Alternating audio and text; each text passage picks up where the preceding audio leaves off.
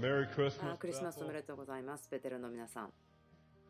How many love this time of えー year? どれぐらいの方がこのシーズンを?楽しみでしょうか？あそれだけですか？この時期すごく良い.時だと思いますね。1 story 年の中でも何か面白い話があるんですけども.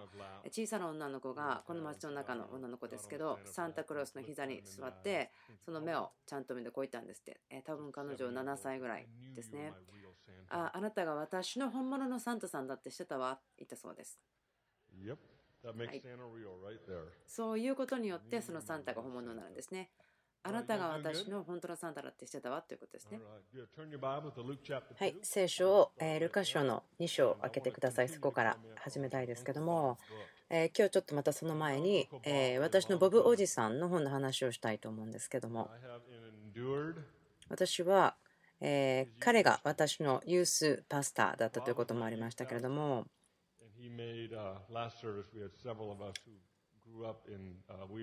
リバーベルで育った何人かの私たちは同じ時期にですね、ボブさんが私たちの、えーユースパスターでした。そして本当に今ここではちょっと言えないようなすごく面白いことも一緒にしてきました。うん、すごく楽しかったのはとっても楽しかったような経験もありますね。で、この本には私もちょっと書いてる部分があります。そしてまた自分が関わってる出来事も書いてありますけども、もう本当にページの一枚一枚から油注ぎがはみ出してくるような、そのような本です。ボブさんを通してすごくキリストの体に与えられる事柄が多いなと思います。その人をどれだけ愛することができるかということ.人々のえー背景とかバックグラウンドに関わらず愛するようなその心を本当に喜んでいます。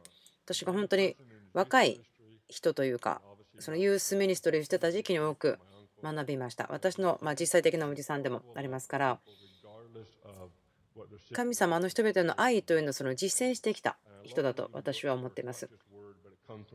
本当にこの言葉が並んでいる本じゃなくて、もう命が溢れてくるような、そのような経験から出てくるような本だと思ってます。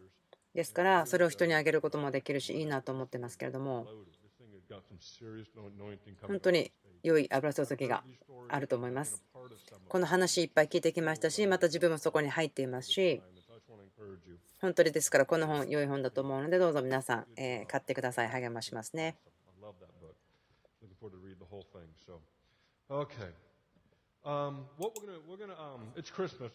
クリスマスですね、もちろん。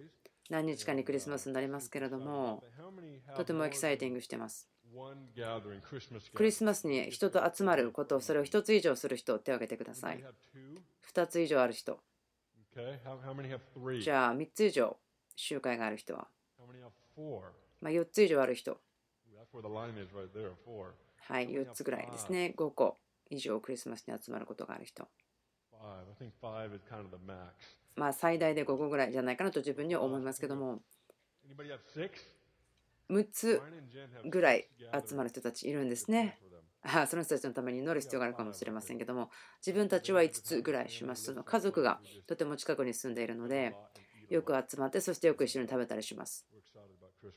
ですからクリスマス大好きなんですけども、イエス様が生まれたという話をします。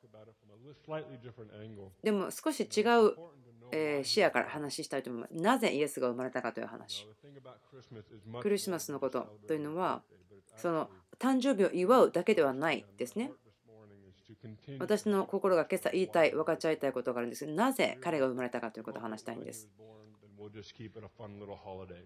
もちろんその楽しい祝日としてもあるんですけども、でもなぜイエスが生まれてきたか。でそれを知るならば、毎日がクリスマスであるということになります。そうですね分かってほしいことがいっぱいあるなと思うんですけども、もし私たちがなぜイエスが生まれてきたのかということをしっかりと受け止めるならば、毎日がクリスマス、私たちの一生ずっとそうなると思うんです。ですから、私の心を皆さんに分かち合って、なぜイエスが生まれたか、その話をしたいと思います。本当にたくさん、たくさんたくさん素晴らしい理由がもちろん考えられるかと思うんですけども、もちろん私たちはよくジョークですね、言いますよね。あのテーマがありますよね。そのクリスマスの時にイースターの話をしてしまうとか。まあ、そのことで一番よく知られてるってわけではないんですけども、よく冗談で言いますね。毎日クリスマスですから私たちにとってはと言いますね。でも.なぜイエスが生まれてきたかということによって皆さんを力づけたいと思います。はい、ルカ書の2章、空いてますか？ルカの福音書2章。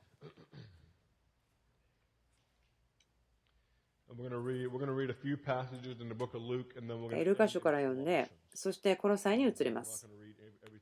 その間のところは読みませんね。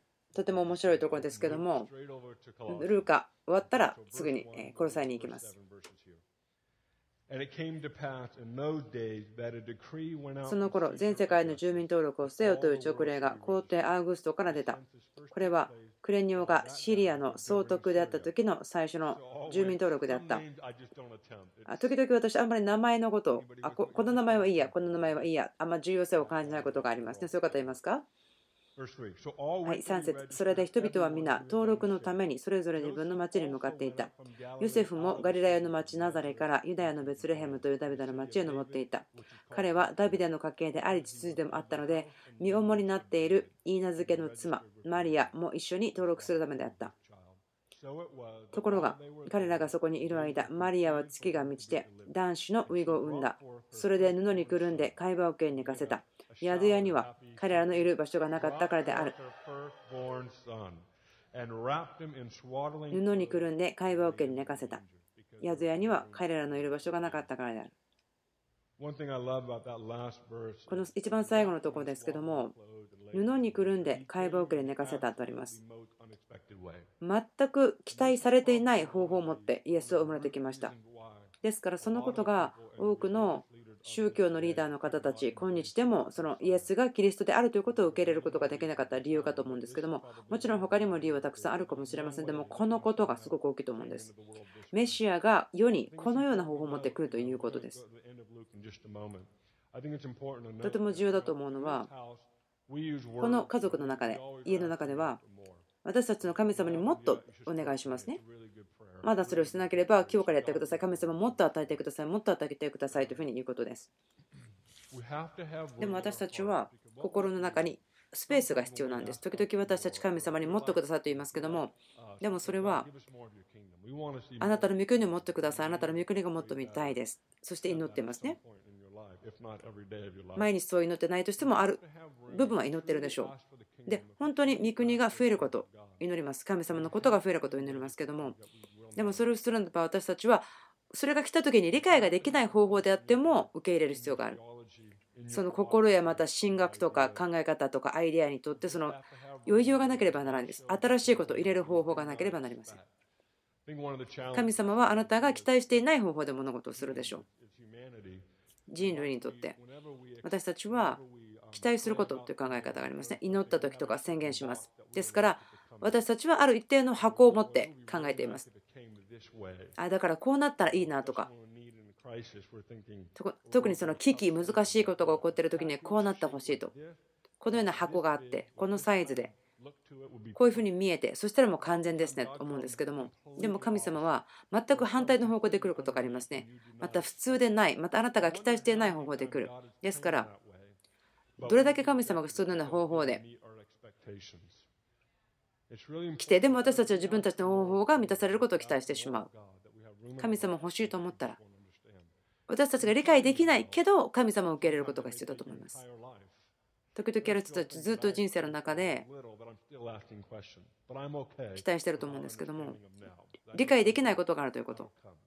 それは後から来ること。その心に対して理解できなくても受け入れるというそのスペース部分があることが必要です。私が覚えてることがありますけどもミネソタにいました。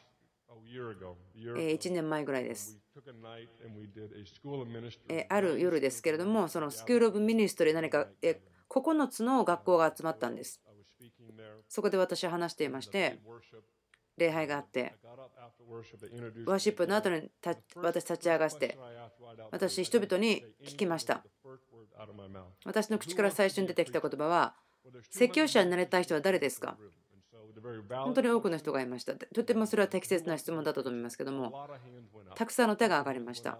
I pointed out a young guy over here. I said, "All right, でその中から一人の人を、あ、じゃあ前に来てと言ったんですね。そしたら、バーッと手が下がっていったんですけど、私、あ、ダメ、手を下げちゃダメです。また手を上げてくださいと言ったんですね。で、また手が上がって、その2列目のところにある女の子がいました。で、友達の手を掴んであげちゃったという人がいたんです。じゃあ、はい、あなたその人来てくださいと言ったんです。彼女は手を挙げなかったんだけども、でも神様が私に礼拝の時に彼女のことをすごくハイライトして見せたので、その友達が手を挙げたということは十分だったので、彼彼女を呼びました。で神様が彼女を示していたので、もうそれだけで十分でした。で、あなたの聖書を持ってきてくださいと言いました。200人ぐらい生徒さんがいて、その男性を1人先に前に置いて、はい、2分間説教してくださいと言ったんですね。で、その男の人は、ああ、これやりたくないですよ、こんなことできない、そのような顔で見ていましたけども、いや、あなたは説教師はなれたいといった質問で手を挙げたから良いチャンスでしょ？と言ったんですね。そのボブおじさんはですね、時が良くても悪くてもできるようになりなさいとよく言いました。私たちが高校生の時にボブおじさんによって私はそういう状況によく落とされました。良くても悪くても準備をしなさいということ。で、その準備ができていなくても何かをしなさいと。できると思わなくてもやりなさいと。準備できてないと思っても何か考えをかきたてれば何か来てそれができる。でもその男性はいや説教したくないですみたいな感じで言ってましたけどもいやあなた説教したいと言ったから手を挙げたでしょと言ってまあ45秒ぐらいですねその私とちょっと話をしてまあ1分ぐらいでしたけど彼は深呼吸をしてままあ彼2分と言ったんですけど1分ぐらい私との話でなくなっちゃいましたから60秒ぐらい神とのコミュニケーションという話をしました。素晴らしい説教でした。今でもなんかノートを取っておけばよかったと思うぐらいだったんですけどもそして彼が説教が終わってみんながわあすごいなと思ってとても心がかきたてられました。で彼が説教してる時にその2番目に私が呼んだ女の子ですね。彼女聖書を開きながらあ何を言ったらいいかなと思って2分があったので準備をしていました。男の人はなかったですけどで彼を席に座ってくださいと言って彼女が前に出てきたら彼女にマイクを渡して私こう言いましたね。あなたは説教しないんですけどでもあなたはクラスの人に対して歌ってください。そこで次に起こったことはすごく悪い状況にもなり得ました。しすごく良い状況にもなり得たんですね。で彼女はマイルドなパニック中度のパニックになりました。彼女体が震え始めてしまったんですね。自分はそれを見た時にああこれはしまったかなと思ったんですけども。もうプラン B しようかなと思ったけどプラン B がなかったんですで彼女は前に立たされていて私を見ていてでもその討論してるのではなくもうただ単にパニックしていましたという感じですね。まあ1分ぐらいでした。で私はいやあなたは説教者になりたかったと言って手を挙げたでしょと言えなかったんです友達が彼女の手を掴んであげましたからただ私が言えたことは神様が礼拝の時にあなたをハイライトしたんですよということだけでしたからもう自分でこうもう目をつぶってしまって、もうあなたと話しませんよというふうにしてました。そして自分は何かこう、えー、聞いてるような雰囲気にして、それはもうあなた何かしてくださいという意味でした。で、彼女はマイクを取って触れていましたけど、後ろを向いて、彼女は歌い始めました。I love you Lord という歌を2回歌いました。その声とか歌い方というところから見たら、あ素晴らしい声とかではなかったんですけどね。もちろん彼女すごい声が触れてまして緊張していたので。でも彼女が歌いました。声は震えていましたけども彼女が口を開いた途端に神様がそこに現れました。もしあなたが私にエリックさん神様の臨在が急に来たみたいな時のそのトップ5の経験を話してくださいと言ったらその中に一つ入るぐらいでした。神様の風がふわっと押し寄せてきたような感じでした。私たちの上に座ったような神の臨在がそれに感じました。で、彼女が2回歌って終わって、わあ、神様が部屋の中にいる、そんな感じがしました。主がその時に教えたのは、あなたの油注ぎを、あなたが何ができるということを決してリミットしないでください。制限しないでくださいということでした。期待することももちろんいいことです。もちろん期待して神に期待しなさいということを教わります。教えます。でもその箱に入れてしまわないでください。こうであらなければならないとしないでください。壁を作らないでください。ただ単に期待してください。期待してください。そして神様が神様の方法で来てそしてあなたが全然期待してなくてもそのような方法にしてください。あなたの頭を、思いをそういう時に自分で聞かないでください。わかりますか？ルカの24。今、イエス様の人生の終わりの本になりますけども、ルカの24章です。ちょっと待ってください。あ、23章ですね。44節。その時すでに12時頃になっていたが、全地が黒くなって3時まで続いた。それはイエスが十字架につけられて今まさに死のうとしているそのような状況でした。太陽は光を失っていた。また神殿の幕は真っ二つに裂けた。イエスは大声で叫んで言われた。父よ我が霊を見てに委ねます。こう言って息を引き取られた。この出来事を見て百人隊長は神を褒めたたえ、本当にこの人は正しい方であったと言った。またこの光景を目に集まっていた群衆も皆、こういういろいろな出来事を見たので、胸を叩いて悲しみながら帰った。しかし、イエスの知人たちとガリラヤからイエスについてきた女たちとは皆遠く離れて立ちこれのことを見ていた。24の1。よみがえるところですね。週の初めの日の明け方、早く、女たちは準備しておいた氷を持って墓に着いた。見ると、石が墓から脇に転がしてあった。入ってみると、イエスの体はなかった。そのため女たちが途方に暮れていると、見よ、まばゆいばかりの衣を着た2人の人が女たちの力近くに来た。恐ろしくなって地面に顔を伏せているとその人たちはこう言った。あなた方はなぜ生きている方を死人の中で探すのですか？私このフレーズすごく好きなんですね。あなたはなぜ生きている方を死人の中で探すのですか ?6 節ここにはおられません。よみがえられたのです。もう一回言いましょうか？ここにはおられません。よみがえられたのです。まだガリレーにおられた頃お話になったことを思い出しなさい。はい、コロサイに行きましょう。イエス様の始めと終わりのことを見ましたね。始めと終わりのことを見ました。もちろん終わりはないんですけど、今も来てますから。コロサイ人の手紙。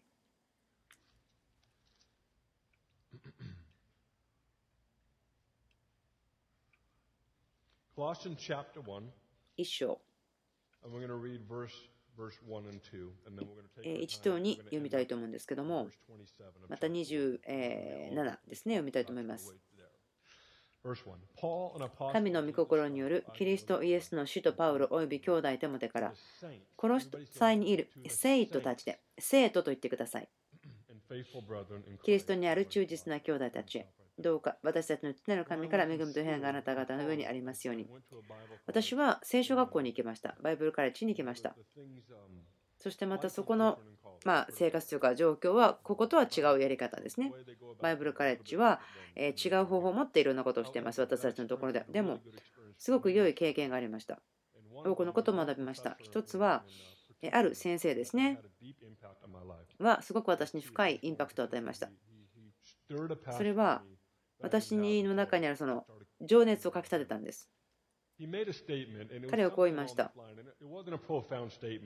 パウロのことだったんですけども、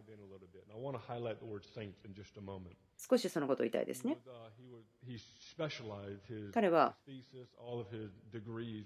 彼のその神学とか学位というのはそのパウロのことから得たものだったんですけども、そのことをよくしてると思うんですね。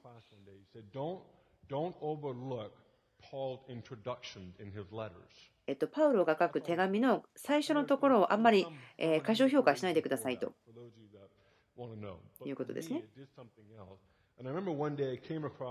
ある時私ここを読んでと思ったんですね。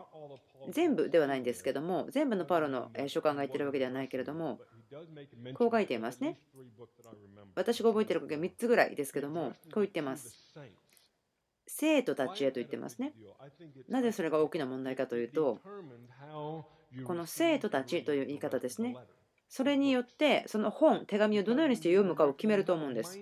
もしあなたがその生徒たちであるという考え方、マインドセットがあるときにその手紙を読むならば、または罪人というマインドセットでこの本を読むならば、その違うことがあると思うんです。罪人のマインドセットであるならば、それは、あ、祝福というのは自分のためではない、今日のためではないと思うかもしれません。もう一回言いましょうか。罪人という考え方をしていると、それが価値であったならば、今何も良いことは起こらない。私は何か良いことのために多くのことをしなければならない。すべての祝福は他の日のためであると思ってしまう。その生徒たちとして考えることができるならば、それは全く逆です。それはこう言いますね。あ、すべて受けることが今できる。ですから、ある人たちがパウロの手紙読むときに難しさを感じる人がいますね。私は罪人、私は罪人、まだそのパウロが言っているのところにまだ届かないと思ってしまう。その強制とか難しいこと、それにこう一生懸命自分を合わせてしまう。約束、パウロ書いてますね、特にエペソとか。罪人ならば、エペソの書を本当に嫌うでしょう。なぜならばそこに届かないと思うんですね。素晴らしく励ましていて、とても深い。パウロが書いたとても素敵なラブレターですけども、それを読む前に、受ける前に、私が生徒であるということを受け取る必要があると思うんです。私、救われた時にですけども、少しこのトピックを話したいと思うんですね。みくりの話しますね。私たち、この教会ではみくりの話をします。そしてそれは今ですか？また今来ているんですか？と。あまり大きなそのディスカッションするつもりはないんですね。この神の御国が今でまたこれから来るのかと。私の応答は、イエスそうですね。神の御国は今ある。そしてまだこれからも来ているということです。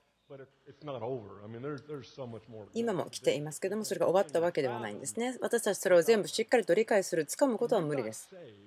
でも、あなたが救われた時に何が起こったかというと、神の国の現実に入ったというところで、そこに連れてこられたということですね。例えば、あなたが救われる前には、例えですけども、この教会のこのお部屋が神の御国だとしましょう。実際の神の御国にはその終わりがありません。永遠にありますから、全く同じではないんですね。その終わりというものが存在しないのが神の御国ですから、ずっと続くんですね。終わりがありません。その選択にさえ終わるということはないんですけども、その例え話、イラストレーションをするためにちょっと説明をします。この部屋の中が神の御国だとしましょう。あなたが救われる前、主に私の人生をあなたに捧げますという前ですね、そのような状況がありますけれども、でもあなたがイエス様にはいと言った時に何が起こるか。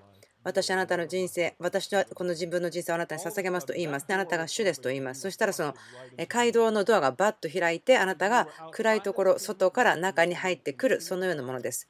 闇の王国から光の王国に入ってくるようなものです。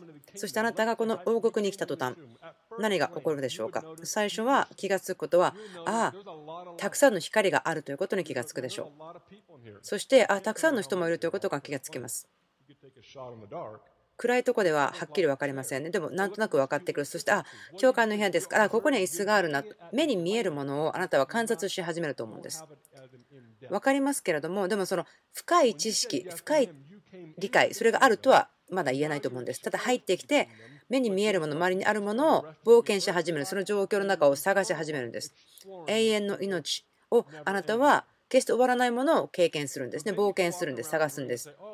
ですから、例えば話するならば、あはい、え795個ぐらい椅子がありますねとか、前にはギターが置いてありますね、どんなギターですかと言って触ってみたりとか。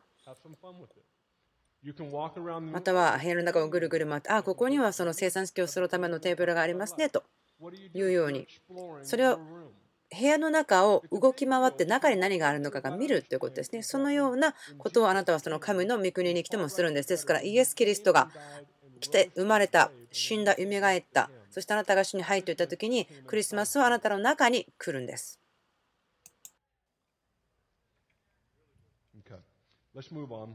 進みましょうか。一節。その生徒ということをずっと話し続けることもできますけども、じゃあ16節ですね。どうぞあなたの自分の時間ですね。ぜひ、この際、エペソ、ガラテヤ書、私の聖書の中では最もすごく線が引いてあるところなんですけど、本当に大好きなんです。もう全部大好きでもページの数さえ好きです。16節なぜなら 万物は御子にあって作られたからです。御子にあってですね。なぜなら万物は巫女にあって作られたからです。天にあるもの、地にあるもの、見えるもの、また見えないもの、王座も主権も支配も権威も、すべて巫女によって作られたのです。万物は御子によって作られ、御子のために作られたのです。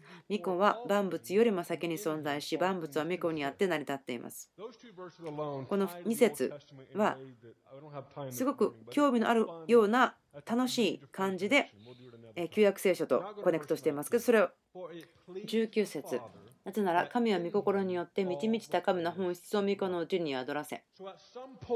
ということは、神は、父なる神はこう言いました。私はこのアイデアがあります。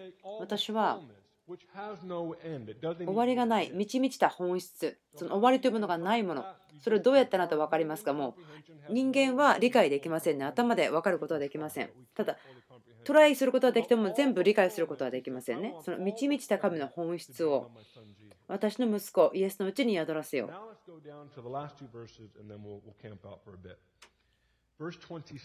26節これは多くの世代にわたって隠されていて、今、神の生徒たちに表された奥義なのです。なぜパウロが、あ最後読みましょうね。パウロがなぜ石打ちになったり、牢屋に入れられたり、殴られたり、飢えたり、このような本当に、まあ、彼は大変な経験をいっぱいいっぱいしてますけれども、それをしてもいいと思ったかできたか分かりますか？私が信じているのはなぜならばパウロが神が彼に証ししたこと表したことはもう全ての世代にわたって隠されていた奥義ということ。分かったと思うんですね。あなたが神があなたに証ししたものがどんなものであるかということが分かればどんなことでもできるかもしれませんもしあなたが例えばパウロがどうだったか分かりませんけども天国に行った時に聞いてみたいかなと思うんですけどもどうやって分かったのかということ。例えば朝起きて分かった。ああこれは多くの世代にわたって隠されていて今神の生徒たちに表された奥義だミステリーであるということが分かったと掲示された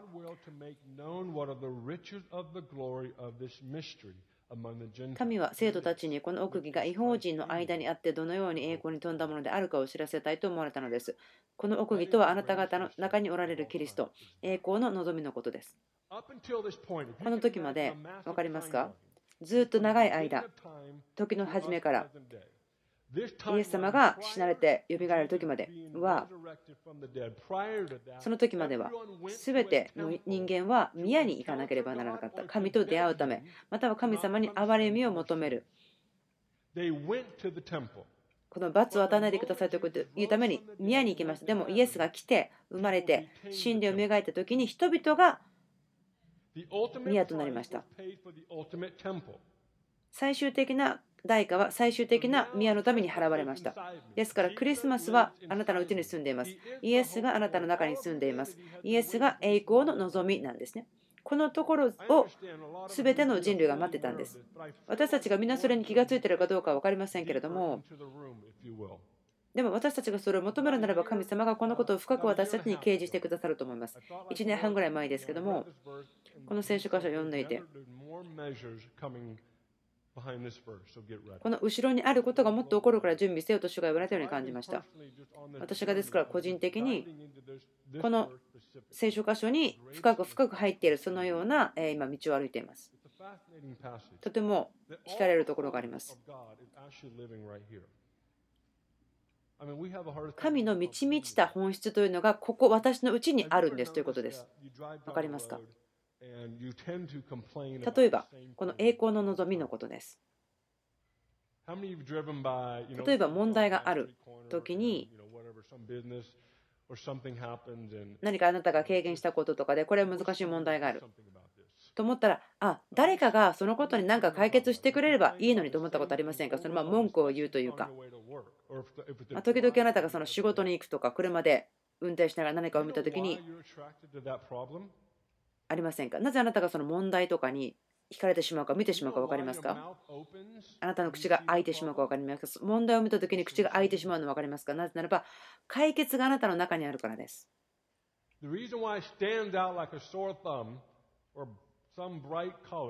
明るい色のようにパッと見えてしまうか分かりますか？それはあなたが解決があるからです。そしてそれがお互いに話しているんです。分かりますか？あなたが文句を言うときに、あなたは問題の代わりに取りなしているようなものです。あなたは問題の代わりに取りなしているので、そこにとどまってくださいというようなドアを開いているんです。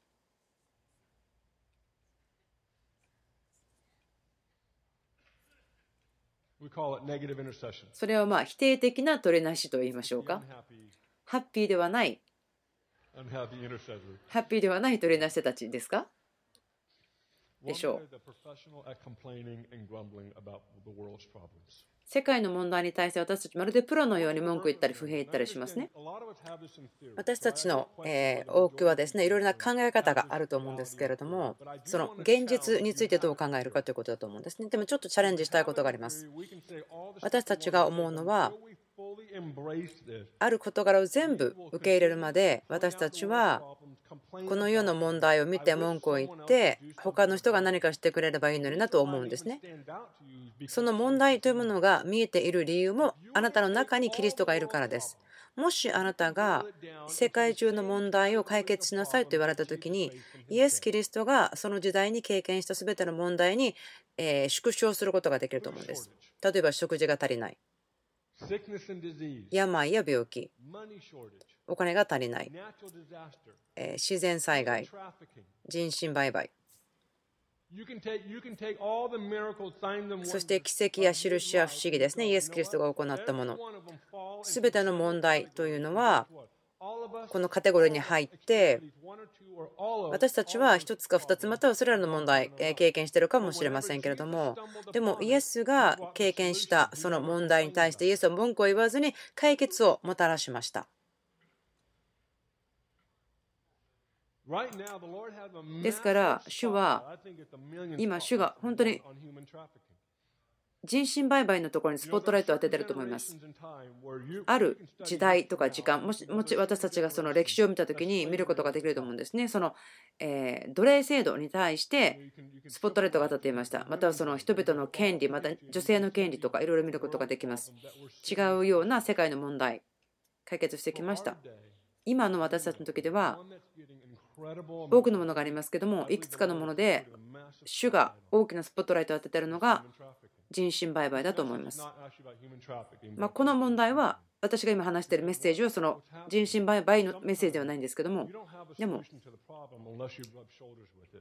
あなたがその問題に対して実際にそこに自分も少し入るまでは解決の方がないでしょう。私が何かをするならば計画をすること大好きです。プランを立てることが好きです。チャーチル首相こう言いましたけどもあなたが多分戦いをするならばしっかりと、え計画をする。でも、戦いが始まったら、もうすぐその計画を捨ててしまいなさいと。そのことすごく本当だなと思うところがありますけれども、神様がその時に何を語られているのか聞くために私たちは前に出なければならない時があります。こんな感じですね。イエスもこう言いましたよね。私があなたたちから去った後、大変な時があります。そして、あなたは連れて行かれたり、迫害されたりしますけれども、でもあなたはそこで何を言うか心配しなくても大丈夫です。精霊様があなたにどうやっていいか語りますよというふうに言っています。私たちにとっては、その今、人身売買ということがすごくハイライトされていると思うんですね。それに解決をもたらすということに対して。働いている人たちが多くいます。そして今、この世全体もすごくそれに向いていると思うんですけれども、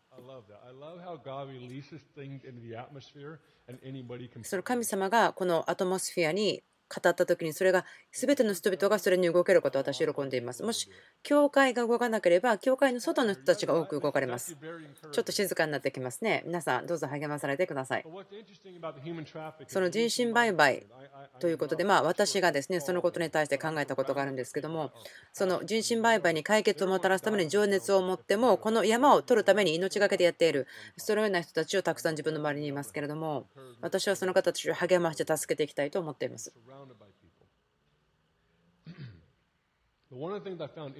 私がすごく興味深いなと思って見つけたことなんですけれども、まあ、時間、期間ということはつけられないんですけども、まあ、何年か前ですけれども、この人身売買という問題が表面化した時ですね、人々は情熱を持って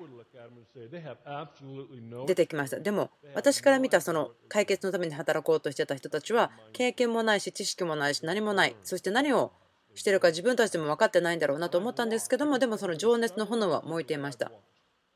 そしてその方たちを何年か見ていましたけども本当にネガティブな方法ではないんですけども言い方ではありませんけども多分彼らは自分たちが何をやってるのか分からなかったと思うんです。でも何年も後になって彼らがその問題としっかり取り組んで痛みも覚えながらもしっかり問題の解決のために進んできました。ですから今主は彼らに必要な道具とかお金とかリソースつながりそういったものまたその立ち方それもしっかりと与えて問題の解決のために働いてますね。でも問題の解決のために自分がそこに行ってその問題に関わり始めるまで多分何も起こらなかったんではないかなと思うんです。私が考えるのはちょっと今日はこのことで最後にしたいんですけども私たちがその問題に対して進んでいかないその最小限の問題とそのつながるその解決のために何かを関わる問題と直面して自分が苦労をする犠牲を払うそういったことをしないがためにその解決が出てこないんではないかなというふうにも思っています。クリスマスおめでとう。キリスト、満ち満ちた神様の本質ですけれども、そのことを考えるとすごいワクワクしますね。私の本質すべて満ち満ちたものを私の御子の中に入れる。そして、この御子を欲しいと思うすべての人々の中にそれを与えると神が言いました。どういうことでしょうか？私皆さんをチャレンジしますけどもクリスマスはあなた方の中にあります。だから毎日良ければクリスマスができますよ。あなたの中にいるキリストは栄光の希望です。その世界の大きな問題今人身売買と話しましたけど問題はたくさんあります。私たちここのチーム教会の体として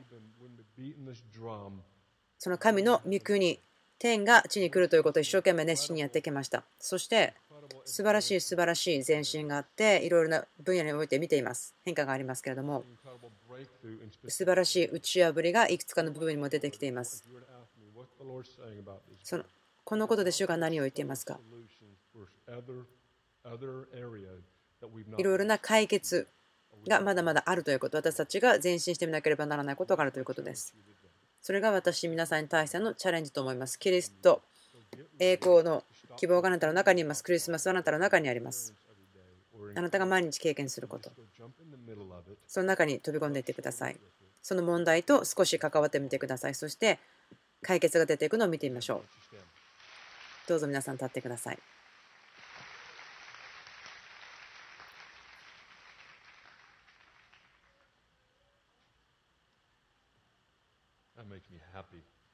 すごく私ハッピーになります。あなたの中にいるキリストが希望の栄光です。お父さん感謝します。